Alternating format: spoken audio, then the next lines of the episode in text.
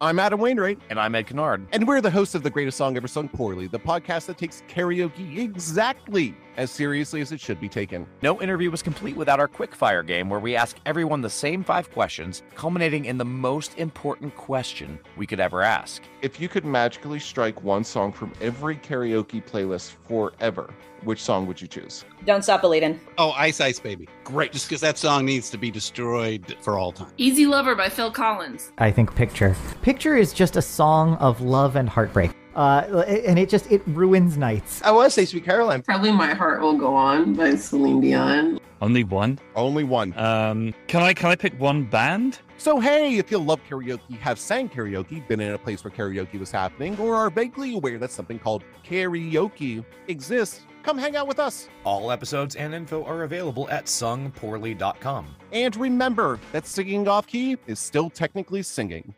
Hi, it's Taylor, quickly jumping in before the episode starts to let you know that we've changed our name and are now Sisters Assembled. You can find our updated social handles in the show notes. Enjoy the show!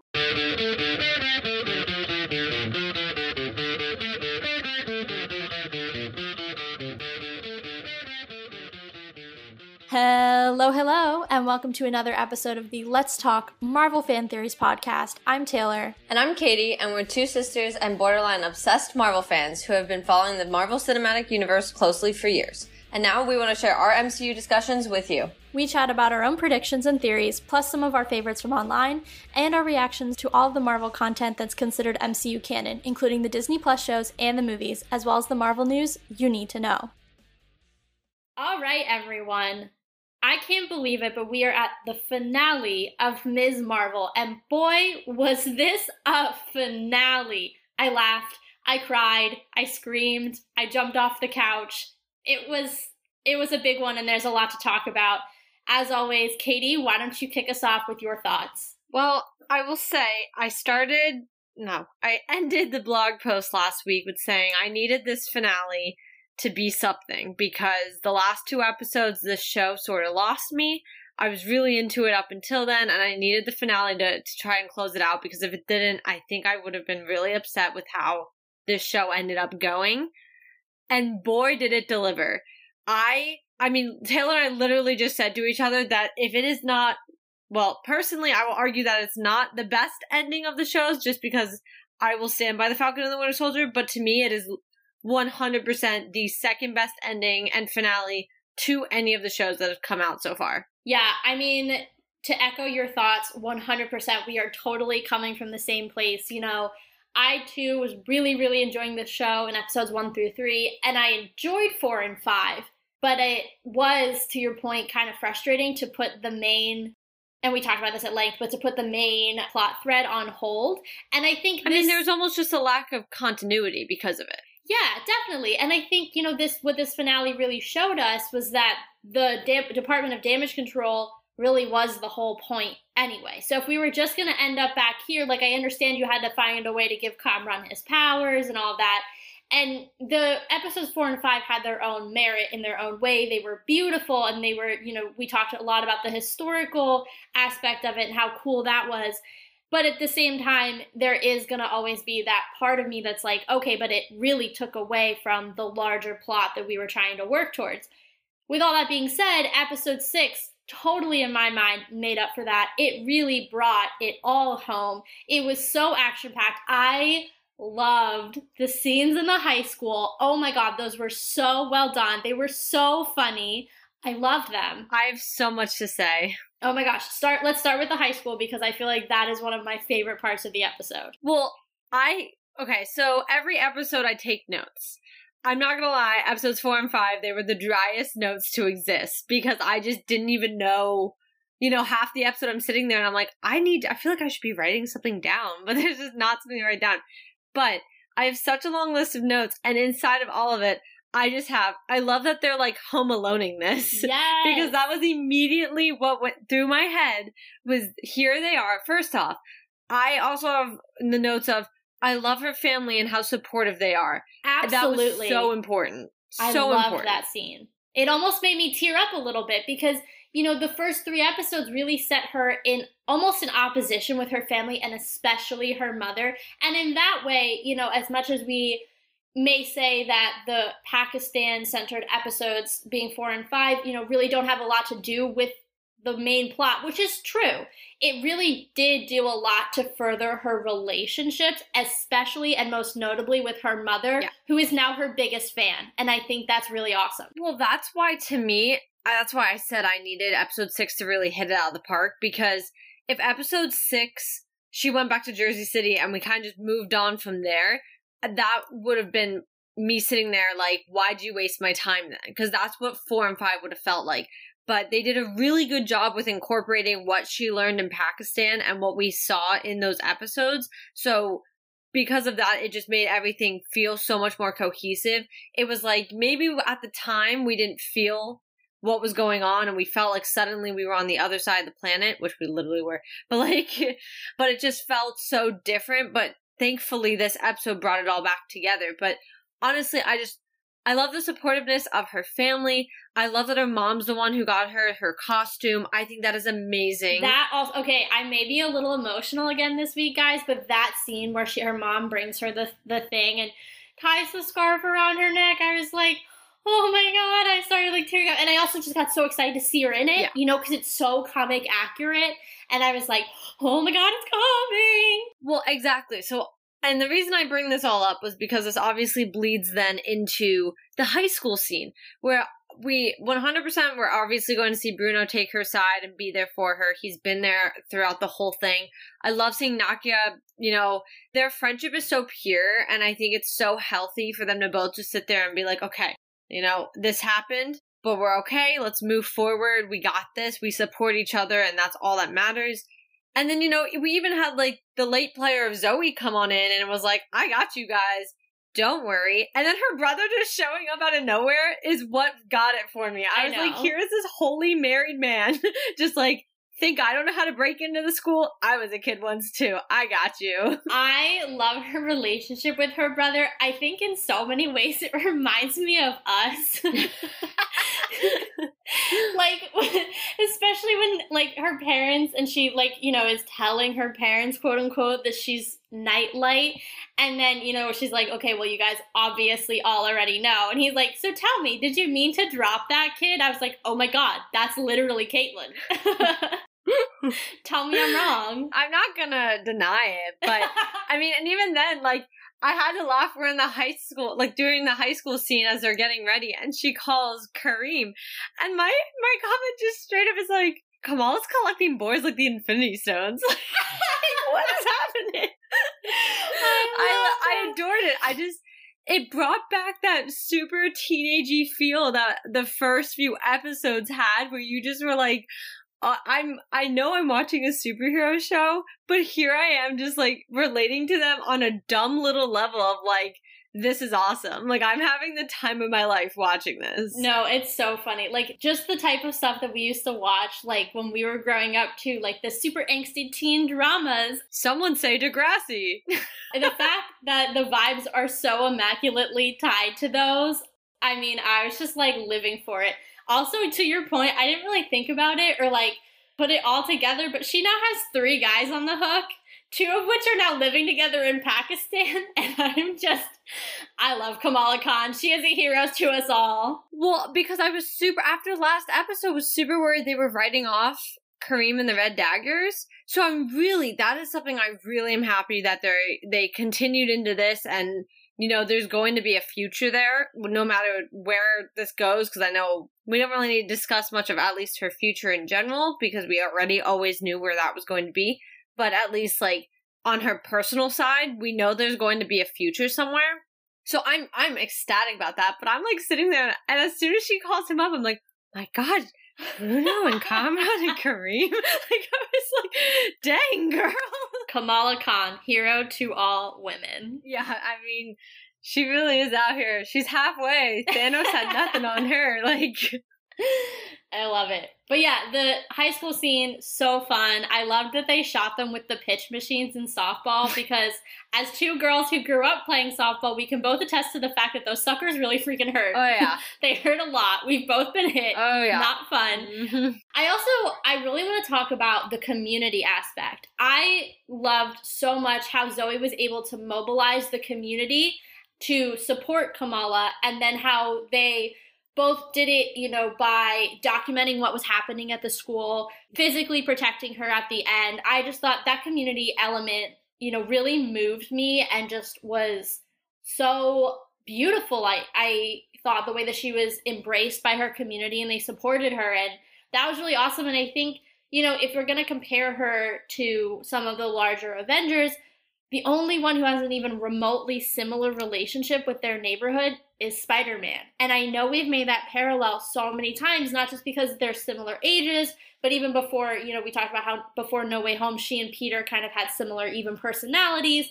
But I think another element now that we've really seen, especially in episode six, is the way that they are embraced by their community because they're not worried about these large global threats, but really the safety, security, and, you know, just general well-being of their community and i thought that was really cool. No I, I definitely and i pinned that as well. And i think for me personally i think back to our predictions episode where we even spoke a lot about how she's known to really be the main defender of jersey city. Mhm. like when everything else is kind of going up into smoke she's protecting her neighborhood and where she's from that is her place to be.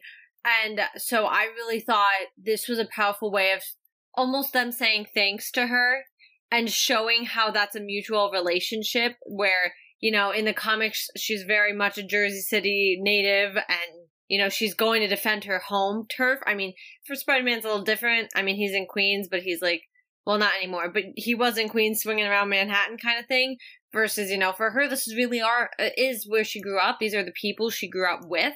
And so i thought it was just a really powerful moment to have them all coming in and defending her. But honestly and I know we'll get directly into Kamran and we'll get directly into the DODC, but that scene all together where they're all watching them like bat her around, I even just wrote, I was like, dang, in front of her parents and everyone. Like, yeah, that was.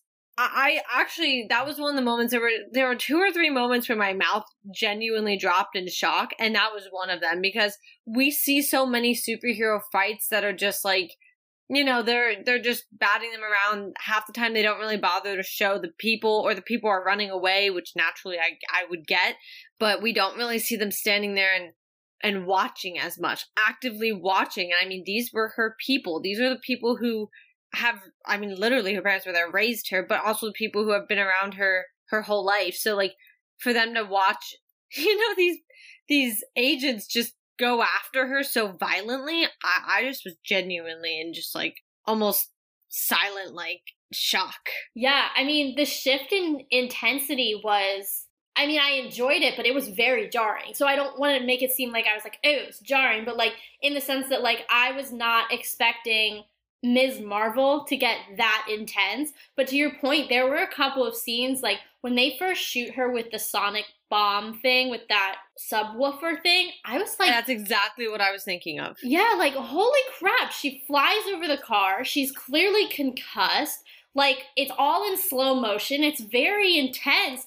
I enjoyed it so much because I was like, wow, like this is getting really deep and like there's just so much to it. And I was like I I don't even have words for it. I was I really enjoyed that part just because it was so yeah. intense and there was a lot of like weight and gravity to it that like I said I was not expecting that level in this show. Well, and not to mention that comes off of this I I don't even know what to necessarily call it, but just super fun scene pretty much of all them running around this high school like I said, home aloneing pretty much the DODC agents and sitting there and well, and on the other underside, you know, totally committing crimes. But which was like in the back of my mind that whole time. I was like, oh, this is like criminal. But um, you know, we ca- come off of this, we have like a soundtrack to it and everything. Yeah, we're just seeing all of this going on, and it's like, oh, you know, this is freaking awesome. And then the next thing you know, it's like such a, a, a change in tone, and the darkness really sets into, you know, how bad the DODC can be in that. And so, in all honesty, let's get right into them. Yeah. So, they've technically been a threat the whole time. We took a little vacation with the Jinn. I know we had some feelings about that because while it does make sense for them to be the final threat, at least in the long run of the series, not necessarily as a personal feeling for me per like I don't necessarily feel that it made sense. I will say, you know, this was this was well done. This made the stakes feel high enough. I think they were just playing at such a low ball for the entire rest of the series, maybe with the exception of episode 2 when they went after her with the Stark drones because they put the Jinn in front. I understand the point of the Jinn. Now I'm looking at them as a plot device. Yeah. That's really what I feel they were. It, it was a little weird, but I, and I, you know, for those of you who are on like TikTok, you'll get this because I literally wrote the girls are fighting when the DODC agents were going after, and the one was telling the the woman I don't remember their names, but he he was like, "That's an order. Like you're not to go out. Like this is bad press you are not to go after them. And she went after them anyway. And I was like, oh, the girls are fighting. like, this is not good. yeah, no, I actually thought that was really interesting too because, you know, the way that that was done, it showed kind of a rift within even the DODC. So I think we kind of thought, and I don't know that we verbalized it, but I know at least thought in my head that the agent who was kind of a holdover, the guy who was basically in No Way Home, was kind of the more gung ho agent. At least that's way the way he was kind of painted, in my opinion, at the beginning. Yeah. Not that she obviously wasn't enthusiastic about the mission, but I don't think she ever really struck me as kind of like overly enthusiastic. So I thought it was an interesting play then to have him kind of be the voice of reason because we've seen him go after Spider Man and have her be the agent who goes rogue. But I also think it's worth noting then that because he did not break protocol and was not the reason that this happened, he's fair game to be in future properties. And I don't think we've seen the last of him. And so I just think that's also worth noting. Oh, 100%. And that's why, I mean, I don't know if we discussed it in the podcast last week, but I definitely kind of mentioned it briefly in the blog that if they did end up being the the final villain of this series or season, because who knows, you know, unless they're confirmed to only be like WandaVision, which was a small little like mini series, we could always get a second season. But, you know, I think what comes down to it is I even was saying, you know, I'm worried that if they do, you know, is that going to be the end of them? Because now we finally got such a good look at them more than what we did in No Way Home. And I mean, to be fair, I think I mentioned before, they've been around a lot longer than we realize. They've just been a much smaller entity, haven't played a big part that we know of, at least on our screens. They now are. So I, I just, I didn't really expect them to completely disappear after this. So I definitely liked how this went. I think it made a lot of sense and kept that option open. But I also, like, I even was sitting here by the end not believing that I actually liked the guy from the DODC once he fired her. I was like, how did they make him, of all people, somewhat likable? Like, what? I know. As soon as he fired her, I was like, dang, yeah, you go, man. I know. I was like, why am I rooting for this awful person? Yeah, so I, I think it was very well done. Something I want to point out, though, is their weapons. Yeah. Because that immediately caught my attention. They were glowing a funky color, and I thought two different things. My first thought was, did they take more than the drones from the Stark laboratory or warehouse? Because they reminded me a lot of the arc reactor. But then I took a step back and I thought, well, they myself, make the noise Iron Man makes the when he's like, oh, I didn't notice that firing up. Sorry to the listeners because that could be really annoying if you have headphones in. Sorry, guys. I'm not going to edit it out though because it doesn't make sense without it. yeah, it doesn't. this whole conversation does not make sense without that annoying little noise, guys. So she won't do it again, we promise.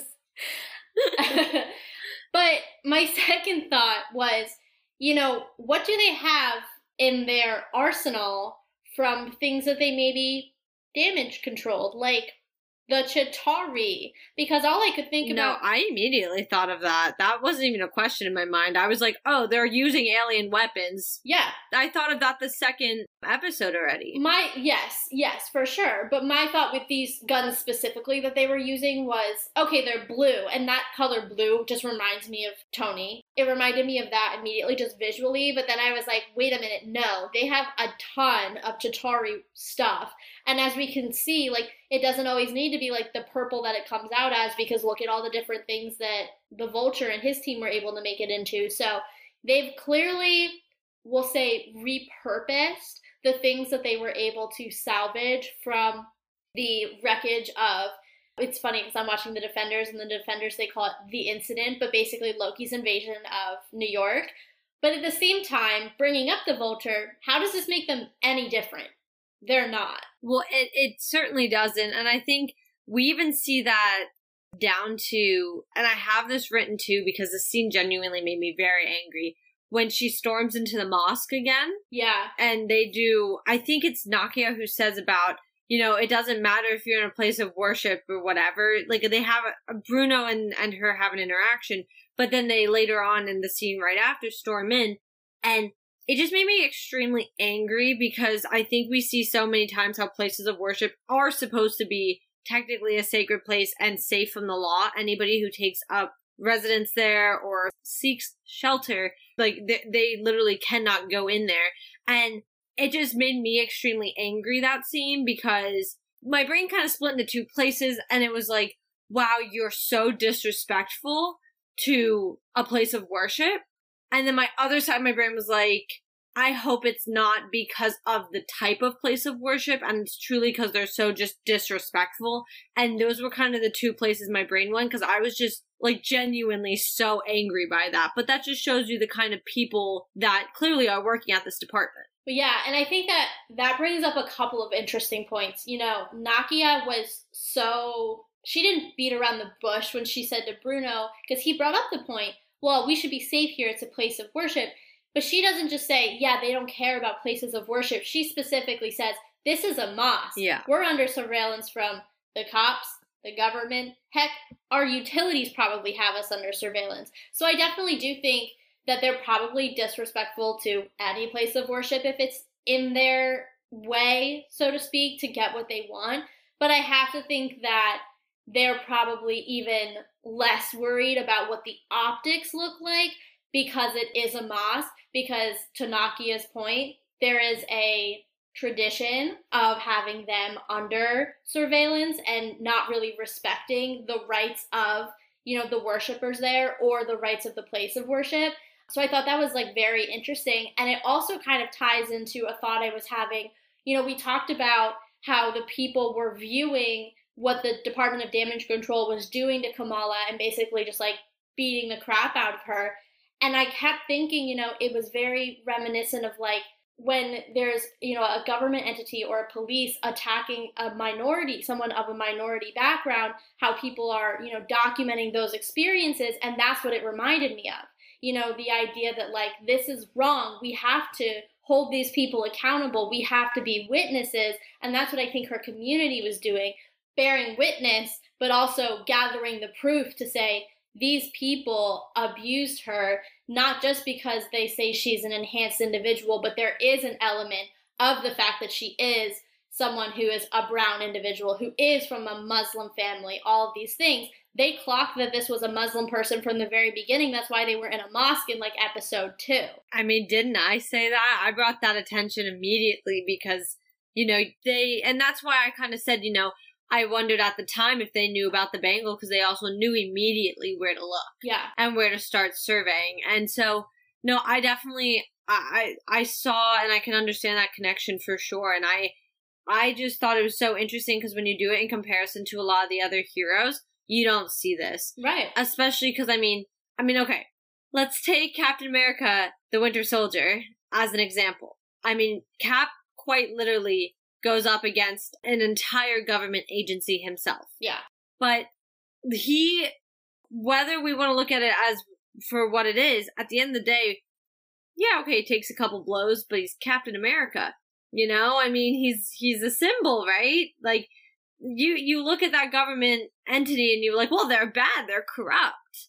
But I, the the tone to this in Ms. Marvel was so different, and all I saw there was not okay. Well, she's an enhanced individual, and they're a government agency. I'm seeing a group of people literally beating up a teenage girl. Yeah. In the streets uh, in front of her high school. So, you know, like, it, you see such a different kind of view from it. And so it, it, it, was a very powerful message, I think. And, you know, the show's given us quite a few very powerful messages throughout all of it. And I think this was just one of them. I thoroughly enjoyed being able to kind of see that depicted. And I think, you know, there are going to be, be people who don't like seeing it because it's everyday life and not everybody wants to see it. That's fine. That was why people didn't like the Falcon and Winter Soldier. I get it. But I thought it was really powerful. Yeah, no, I agree. I think anytime that Marvel is able to bring in real life issues, I think to me it adds an extra layer of meaning. Obviously, we all know that this is fiction, but the comics were so unafraid to go there. And so it gives me a lot of hope when I see the movies and the shows unafraid to hold truth to power and say, this is a government organization. They've taken advantage of their power, they've abused their power, and now they are attacking a young girl. Like, this is wrong. And being able to say that and unabashedly, it's very clear. They don't beat around the bush, they don't say there's a gray area. Yeah. One is right and one is wrong. And to me, I really enjoy when they're able to say that and do that and make a statement. I'm just so happy in a nutshell that they went there. I loved that. Yeah. No, I definitely, I, I really did. I thought it was extremely powerful. And like I said, I compare it so much to the Falcon and Winter Soldier because I think we had a lot of great moments in that as well. Oh, yeah. And they are what stick with you. I mean, politely, I can watch, and this is not me just dragging on Loki because I drag on Loki, but I could watch Loki, and I did watch Loki, and yeah, there are things I remember, but they're just like big moments in the thing. Like, oh, the multiverse was open. Okay, that's a big thing. Or like, I remember the salad discussion only because I've seen memes about it. Like, I, I, that is why I remember that. Versus there are so many things I remember about the Falcon and Winter Soldier, specifically, especially the incident in the street with the police Mm. when they were trying to initially, you know, well, Bucky was sort of under arrest, but of course there was that interaction with Sam. And then, which I think is funny that Bucky was under arrest. just goes to show. yeah. But I, but I also think wholeheartedly of Sam's speech Yeah, at the absolutely. end. And, you know, those are super powerful moments that I think help define the direction in which we're seeing Marvel go. And that they're less worried about where they're going to step because they have, you know, people who are here and they'll support them. And we want to see these stories played on the big screen because we want to relate to our stories that we're in love with. But it, it was a great moment and I, I loved it. Not to turn it all around, but I do one last thing in this whole little section of the show. The sampling of the Avengers theme song when she was fighting was amazing because it wasn't quite the theme song, but it was all the keys and all the notes just a little jumbled out of place so that you could hear she was like, not quite an Avenger, but she's like kind of there. And I loved it. I was like, that's just the icing on the cake. Speaking of the music, the fact that not once did she actually do the real Avengers theme in her show. Yeah. You know, when they're doing the opening thing with all of the scenes and the Marvel logo comes I was up. actually really surprised about that. Yeah, not once do they actually play the Avengers theme. And you know, not to bring in another franchise, but we just got done watching Thor, you know, just about a week ago. That was interesting because it was still the Avengers theme, but just like rock and rollized, which I was like, I literally screamed. That was amazing. So it's so cool how they've gotten away from just being like, da da da da. Like it's great, but like, let's I miss it. but let's personalize it for the characters. Yeah. Like, sure, we don't have to do it, you know, every time. I think, yes, it has a very specific, like, I tear up every time I hear it. I get very emotional. It's literally my ringtone. But I love the way, at the same time, I feel like I love the way that they're able to play with it and be a little more, or show a character's like specific culture. You know, we saw it change for Kamala, we saw it change for Moon Knight, we saw it change, you know, as we're exploring different cultures and things. It's not just the theme song, it's also songs from that culture. And I think that's really cool. I, I think that it's really good representation and I like that a lot. So, yes, I love the Avengers theme song. Don't get me wrong. Like I said, I get emotional every time, no matter what.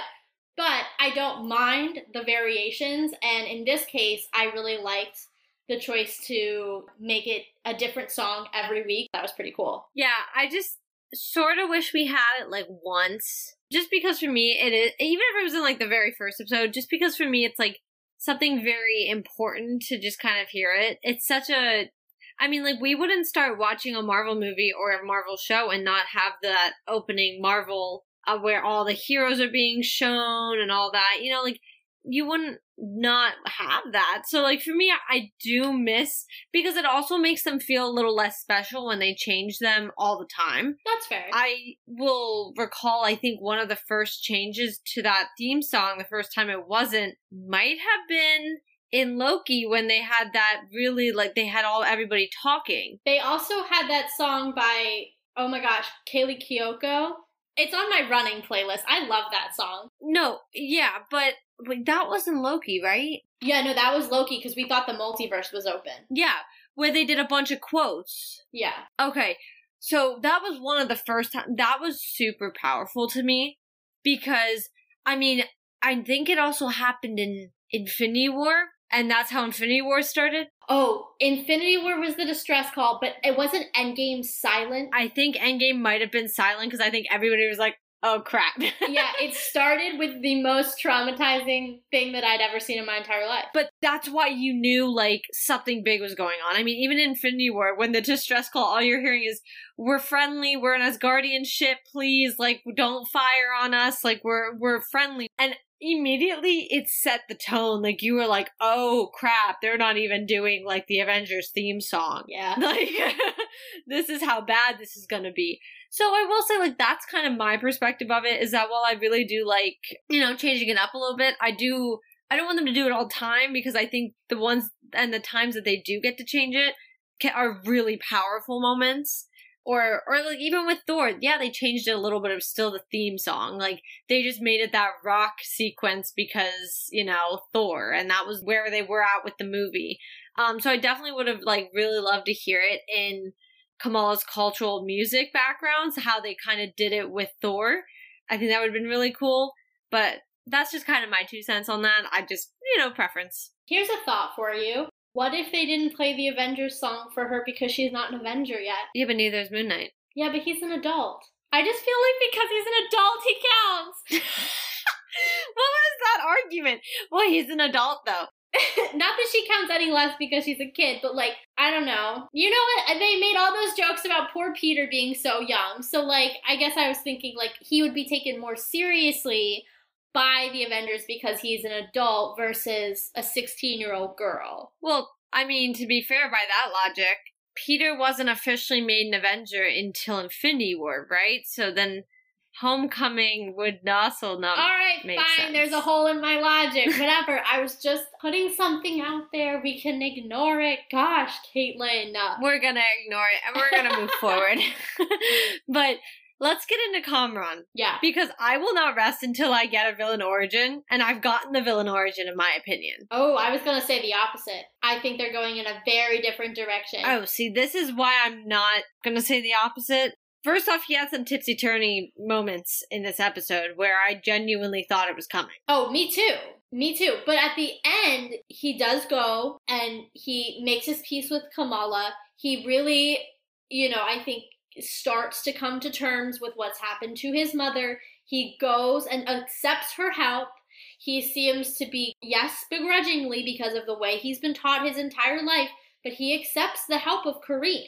So I'm kind of like, I don't know because you know something would have to happen, and that's not to say that it won't, but something would have to happen between him and Kareem because he wants to live. So here's my thought process, and it's a theory.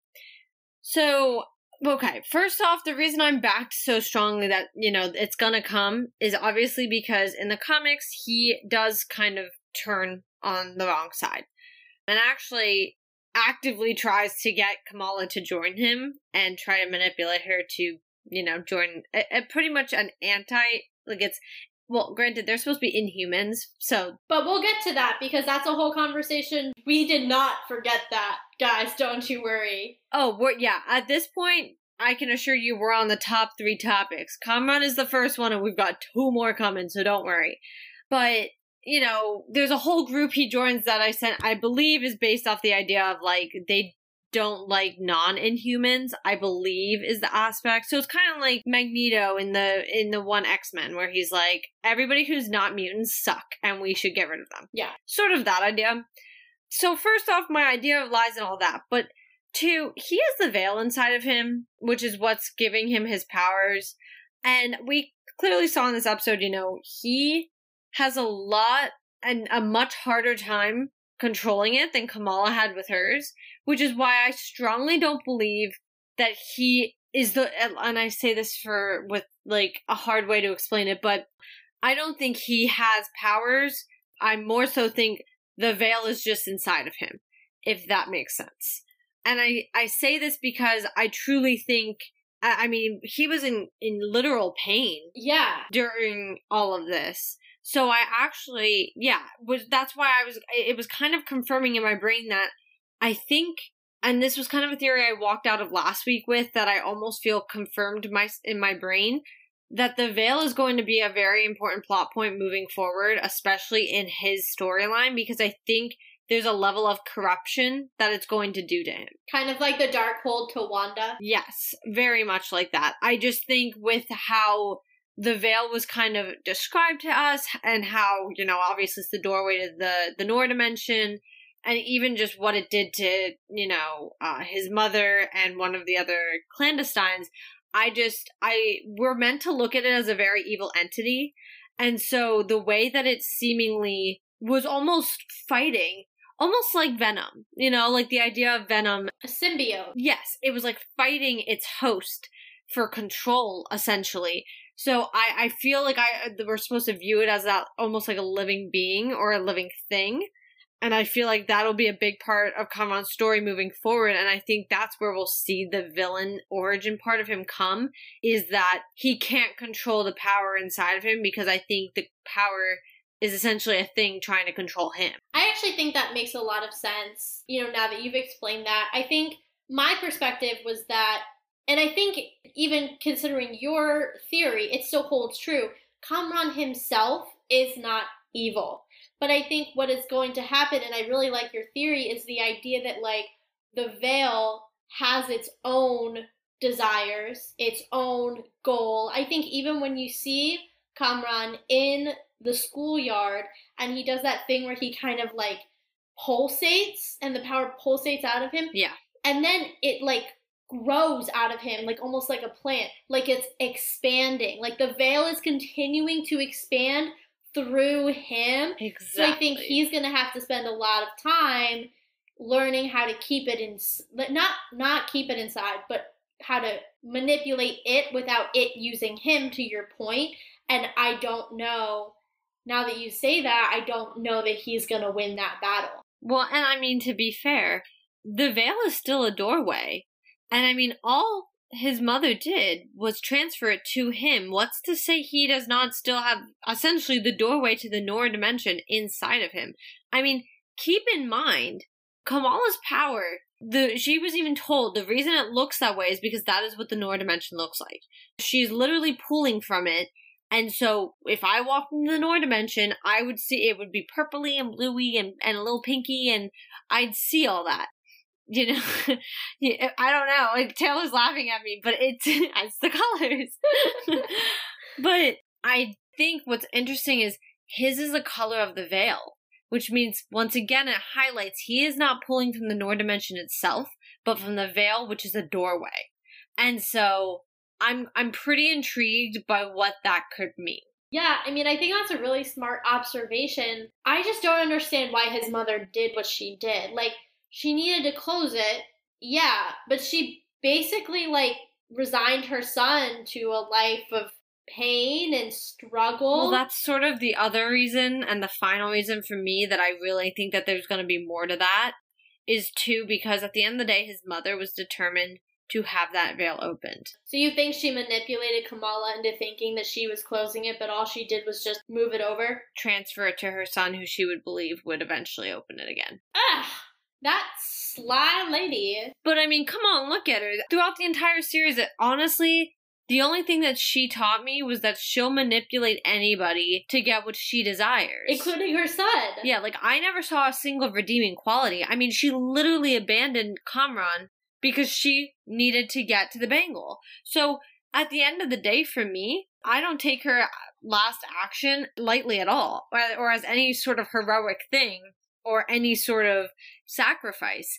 I I truly see it as there's more to it. I'm sorry, but whatever she did was super weird to me. I mean, I still don't really understand how just whispering his name closed it and then caused it to like appear next to him and like absorb itself into him. So I I think, you know, this woman's been alive for how long? She's been trying to open this for how long? She knew, in my opinion, because she also knew exactly how to do it. I mean, why is somebody who's trying to open the dimension so aware of how to close it? I just think it was backup plan. I think that's fair. He's definitely an interesting character that I'm looking forward to seeing again. There's a lot of story to be told with him, and I really hope that when we see him again, he's not just automatically the villain. I hope that we get to see his time with the Red Daggers. I hope we get to see his descent into villainy or his loss of control. So don't do what they did in MOM to Wanda. Exactly. I really hope that they, you know, I, I've said this a million times, but I think Kevin is really good about listening to the fans. We complained about Bro Thor. Well, we didn't just see him regular Chris Hemsworth, we saw him work to get himself back. Things like that, you know, or the way that they treat mental health, they were much more delicate in Moon Knight than they treated mental health in Endgame. So I think that they've been very receptive to how audiences feel, and the audience in general, not obviously not everyone feels this way, but was, you know, very critical about Wanda's transformation between the end of WandaVision and of course MOM. So I, I'm hoping and I think there's a good chance they'll learn from that so that we'll actually get to see Kamran make that transition or lose that control versus opening up into a Ms. Marvel feature film or a Ms. Marvel season two and all of a sudden Kamran's a bad guy and, you know, wants to hurt Kamala or wants to manipulate her or whatever. Yeah, 100%. I, I definitely agree there. And and I'm hoping that it's done extremely well because it also would be such a slap in the face to end it one way, which is how I felt about WandaVision essentially. Yeah, truly. Um, and then you know we start off and we don't really get a breather, and it's completely a different version of the the character. But before we get into the two big things, I just want to briefly mention not not needed for a whole conversation, but it would be poorly on both of our parts if we don't bring it up that her name comes from her actual name Kamala and Ms. Marvel, obviously.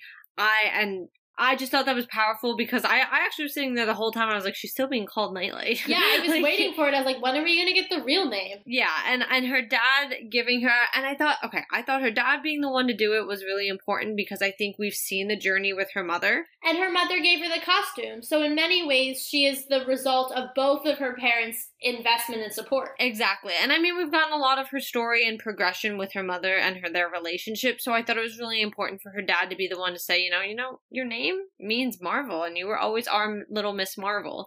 So I thought that was really powerful, and like I said, that would be poor on us not to at least bring it up. But let's first talk about the interaction with Bruno, since that happens before the very last piece anyway. Mm-hmm. And pretty much him being like, haha, you have a mutation in your genes. And in that moment, I fell out of my chair and was about to cry because I was very upset. I have so many thoughts about this because I jumped, I screamed, I freaked out. I my thoughts were going a mile a minute.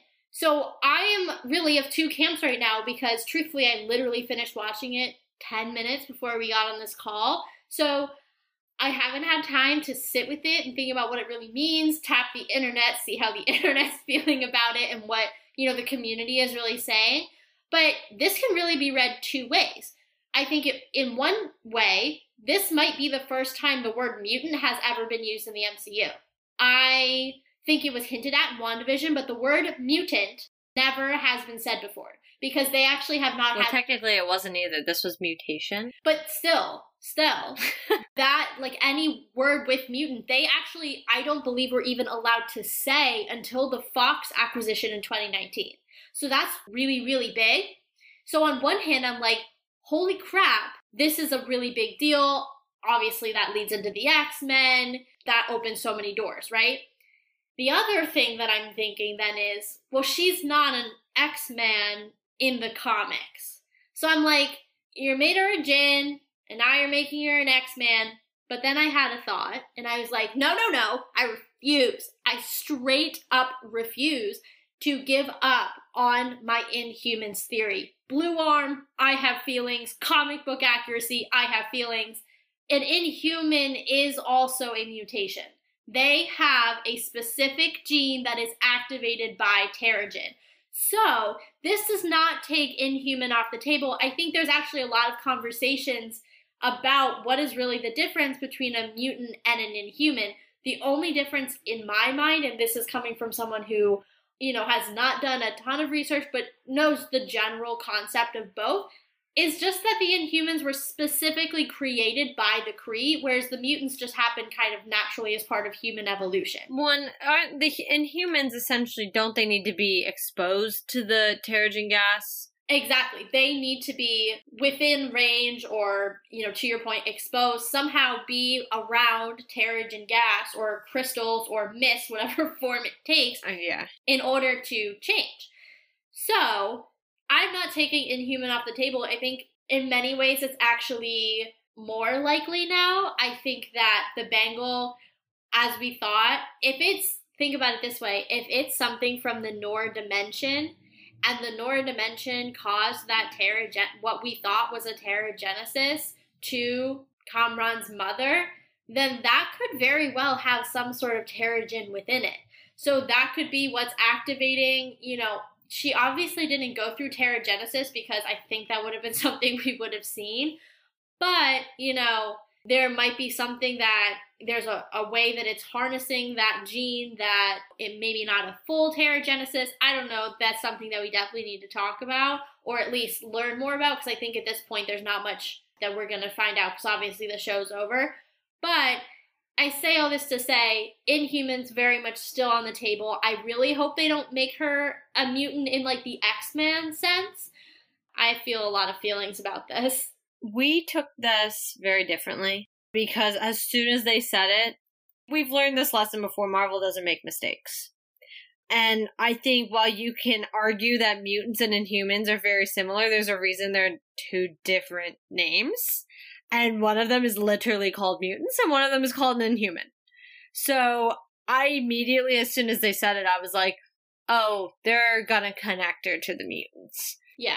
I mean, yes, that was my first thought, but I didn't like it, so I thought of a second thought that made me less annoyed. Well, but here's the thing they've had the opportunities to even hint at the Inhumans. I mean, what they did in what, like episode two, with him saying that it was his her genetic makeup, was all we needed Yeah. to kind of be like, hey, we can run with this as an Inhumans thing, possibly down the road.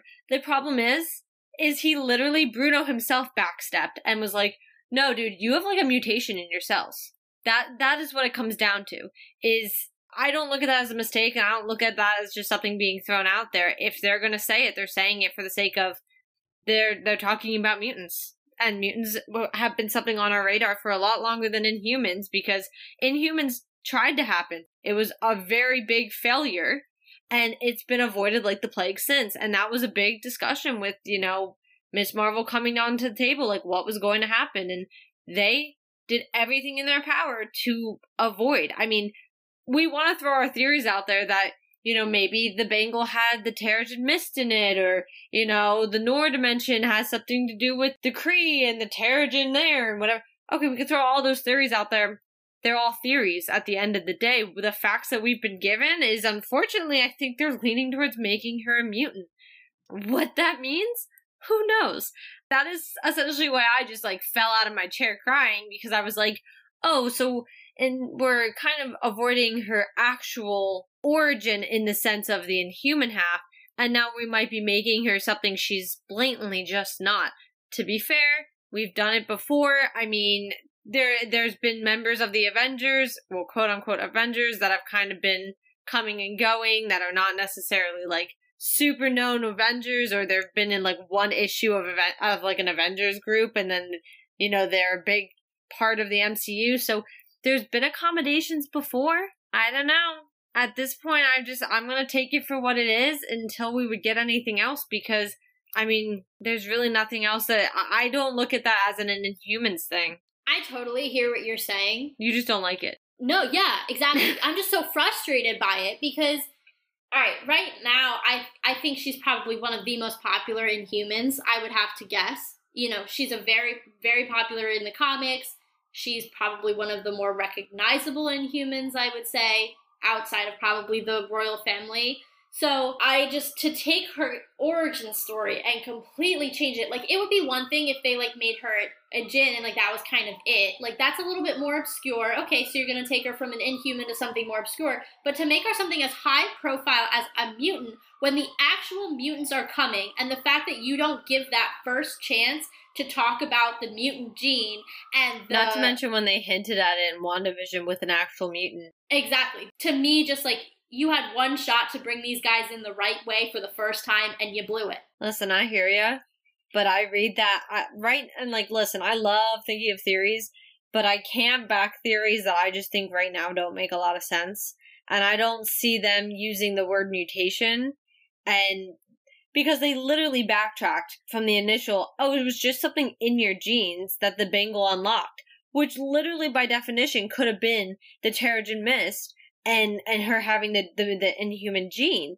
But you know they quite literally backed away from that ledge and said no mutation in your genes. I, and so i look at the facts on that one and i just have to accept that i think they might be taking her down that road. Yeah. I mean, honestly, Caitlin, when he paused, I swear to God, I literally said inhuman. Like, you're almost inhuman. That's all he had to say. i thought that was also coming yeah Yeah, or even you're not quite human. That's all he had to say.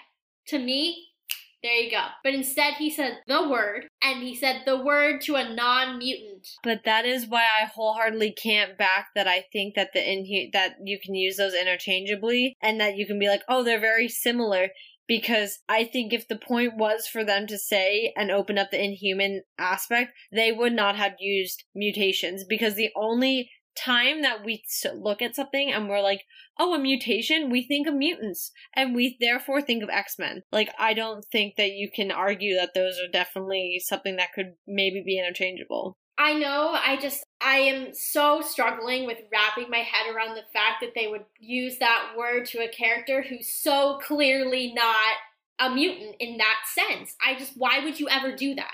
Why? I mean, I wholeheartedly hear your your your anger, man, and I get it, but we're just we're taking what we can and we take it in stride.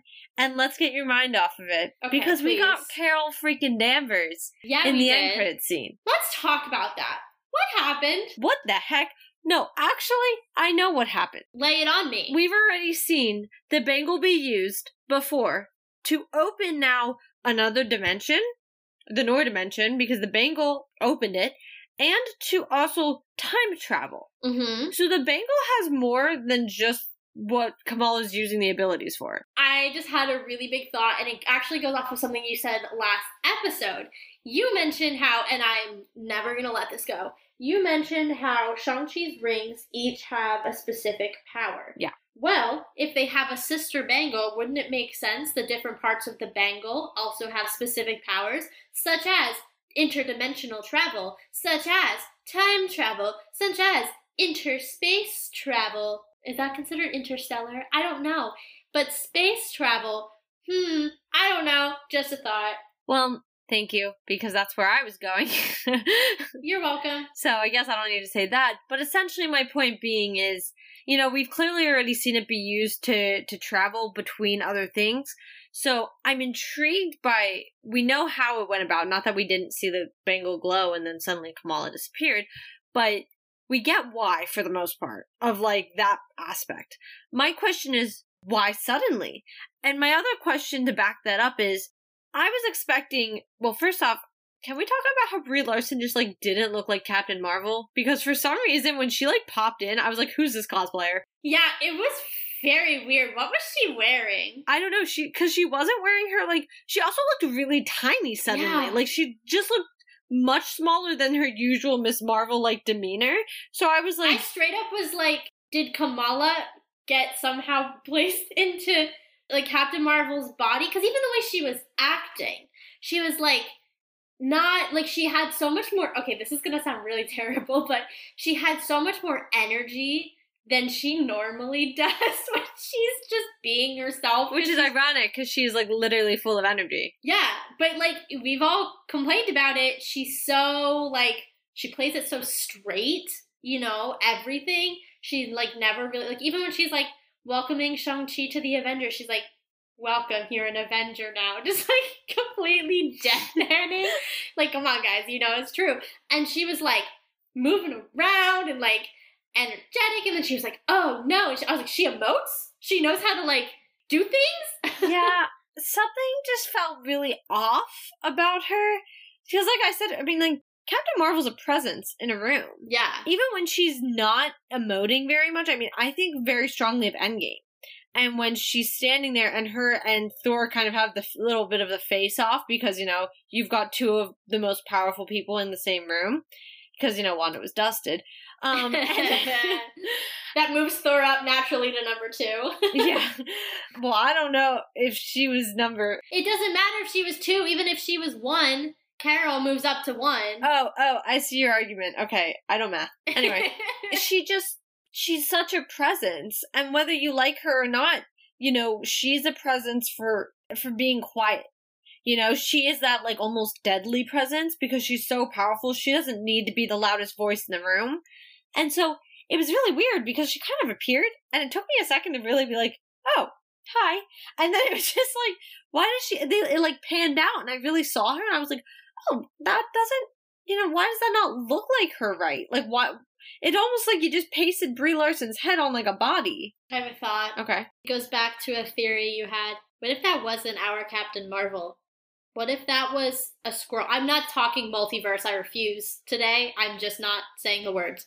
What if it was a Skrull? Fair. It would explain the personality changes. It wouldn't really explain the body changes because I agree, she looked a lot smaller. Like Brie Larson, you've seen the videos and the photos of her in the gym. Like, my girl's jacked. Yeah. I mean, even look at how she holds herself in all the other Captain Marvel like suits and stuff. Yeah, she's well built. She's very, you know, strong looking, but she's also she to your point, she cuts an imposing figure. And this not only did she physically look smaller, but she physically acted smaller.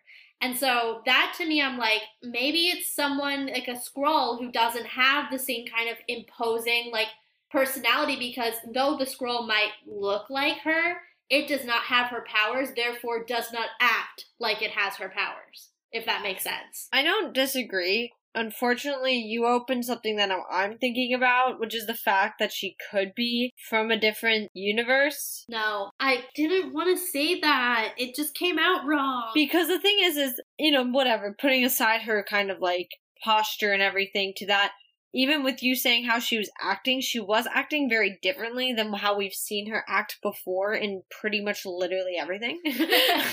like, there's not a single moment where I think we've really seen, even, I mean, when, when Carol was interacting with, not Monica, Monica's mother, whose name always escapes me because they're both M's. Maria. Maria, thank you. You know, she still doesn't quite, like, she doesn't act the way we saw her acting.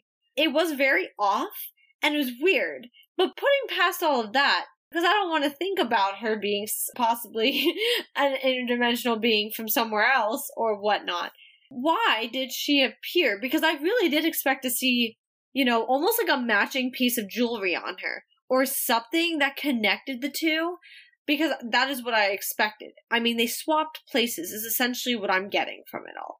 So, how did. I, think it was strange that the bangle just sort of was like, time to act up. And then it was like, let me just bring Carol Danvers here. I have a thought. Okay, it's more than I have. It's kind of far fetched, but I'm gonna I'm gonna say it anyway. Okay. So I think at one point we've talked about how one thing or another was reminiscent of when Loki was opening the portal with the space stone in the Avengers. Like I'm talking 2012. Mm-hmm. And you know, Hawkeye explains to Fury, well, director, well, boss, it's It's it's, a a, door." door. Maybe they're just opening it from the other side. Well, what if that wasn't the bangle acting up, but just being opened from the other side? But that's why I was thrown off because she didn't come in with anything on her. It doesn't necessarily need to be another piece of jewelry. Like, what if there's just something that, act like a place or an incantation or I don't know that activates the doorway. See, if we're saying, actually, going off of this a little bit, if we're going off of the possibility that Shang-Chi's rings are possibly the sister, I would back up that that's a possibility if it was the rings. Because the rings would be calling to its other half, you know? I thought about that, but then I thought about the calendar and the fact that there's not another Shang-Chi appearance set before the Marvels. And clearly they have to address this in the Marvels because that's when they said she's coming back. Yeah, and I mean, not really even that. I, where we left off with Shang-Chi is not exactly somewhere I would be like, oh yeah, Carol had the rings. I mean, Carol wasn't even in the room physically, which is why I was like, ugh. No, like, that's my point though. He'd need to have another movie in order for this to happen. And it's not even slated yet. Yeah. So it's clearly not happening. Because I too was thinking about this. You know, how can we. Unless they're, the rings aren't the sister. No. Yes. no. because that would make a lot of sense if there was something similar to because i mean keep in mind i mean you could have the rings and then be in a in the area of the 10 rings but there might just be a lot of and i said this before interdimensional jewelry you know floating around out there so i mean i guess it does make sense and i i've been thinking this the whole show to be fair that i was like it would be kind of weird and this is just a total like me point of view.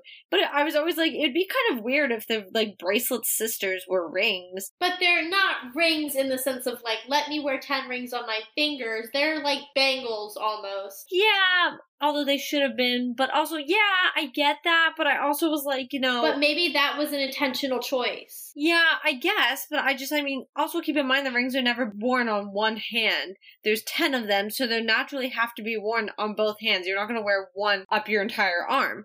So, like, keeping this in mind, a matching set of bracelets would make a lot of sense because they're the way that the bracelets look, they'd be they'd make sense on your they look like pieces of armor. So you'd put a second one on. Like a gauntlet. Yeah.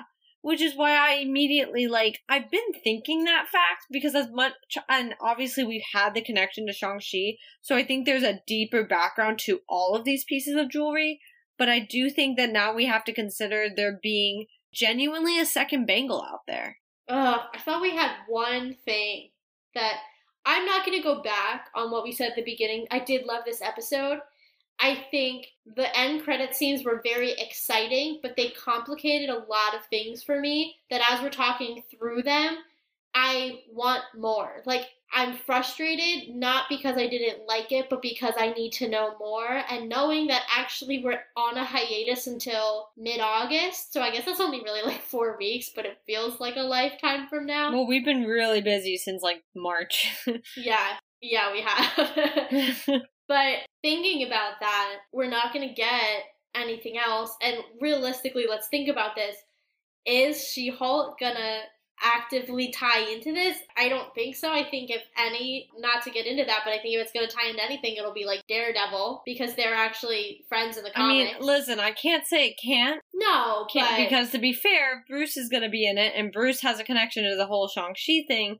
So I can't, we can't write any of this off.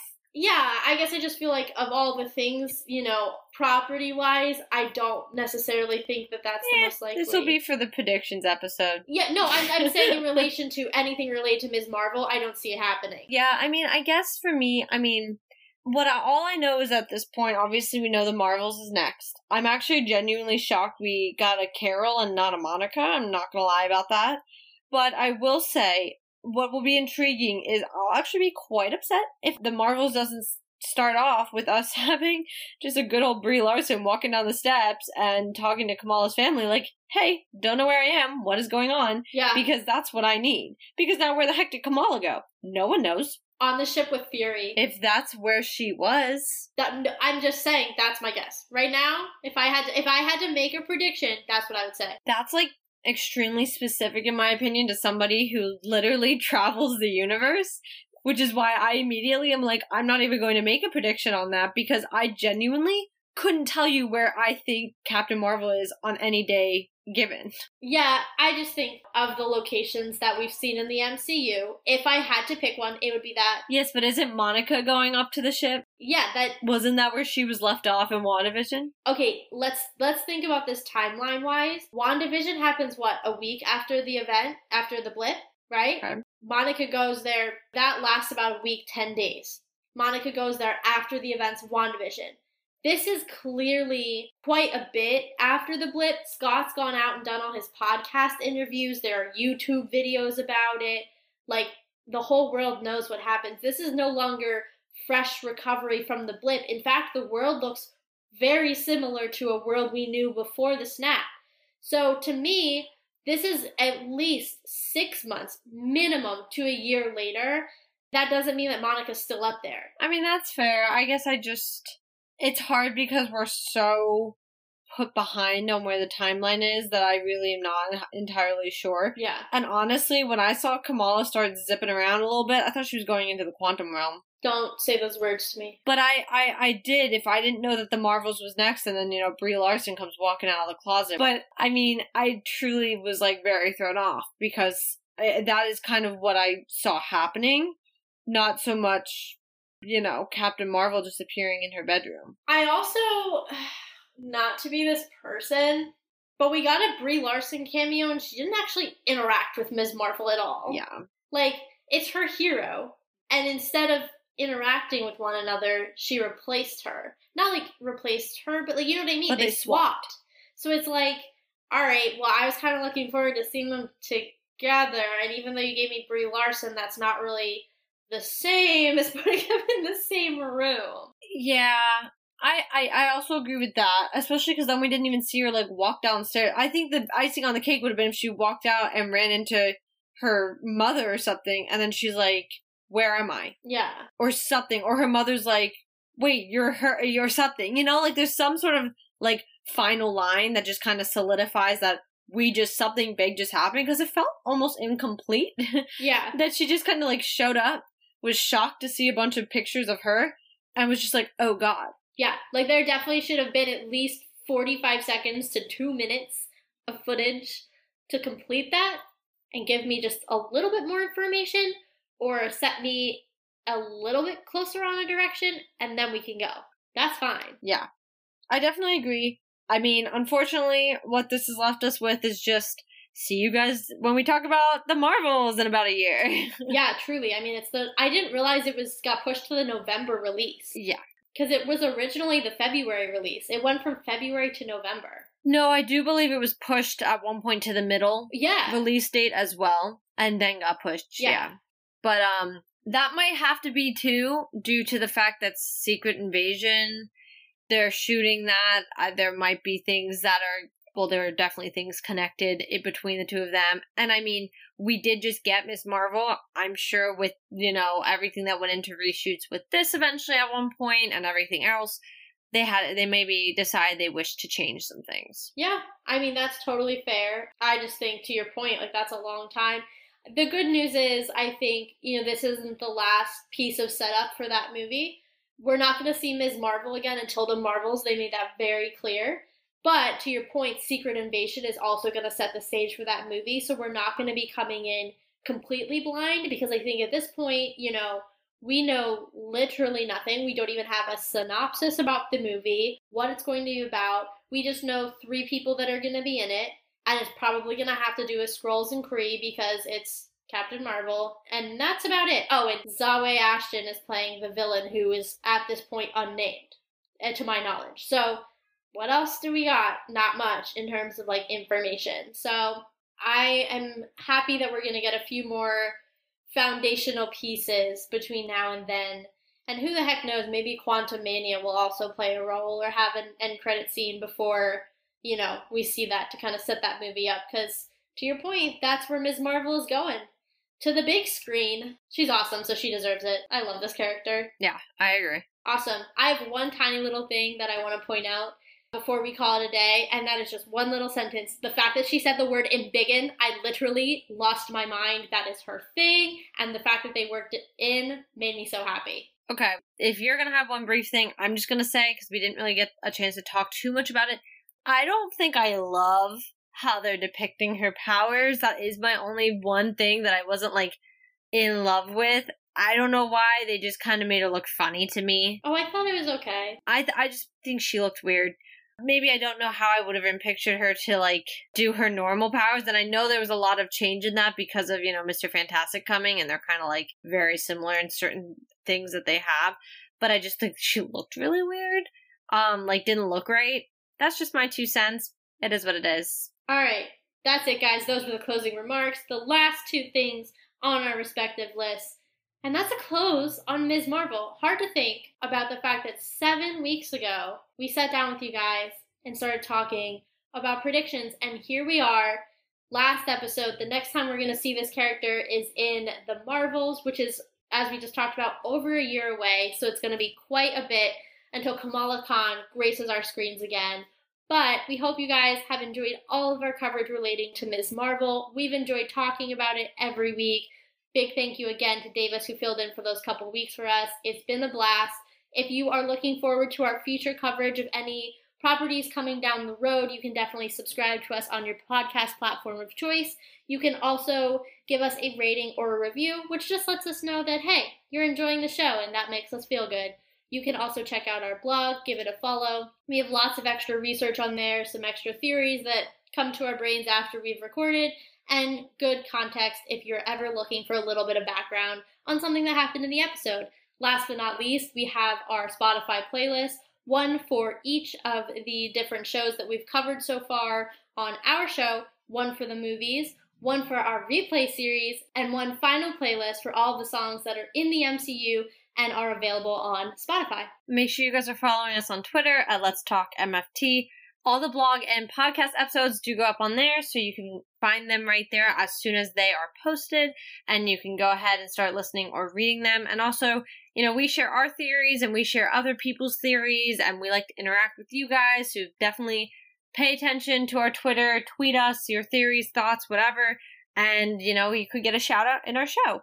But as Taylor said, you know, we're finishing up Ms. Marvel here. This is the last few seconds of the episode, so you know, that's going to be the end of that. Moving forward, we do have a week off.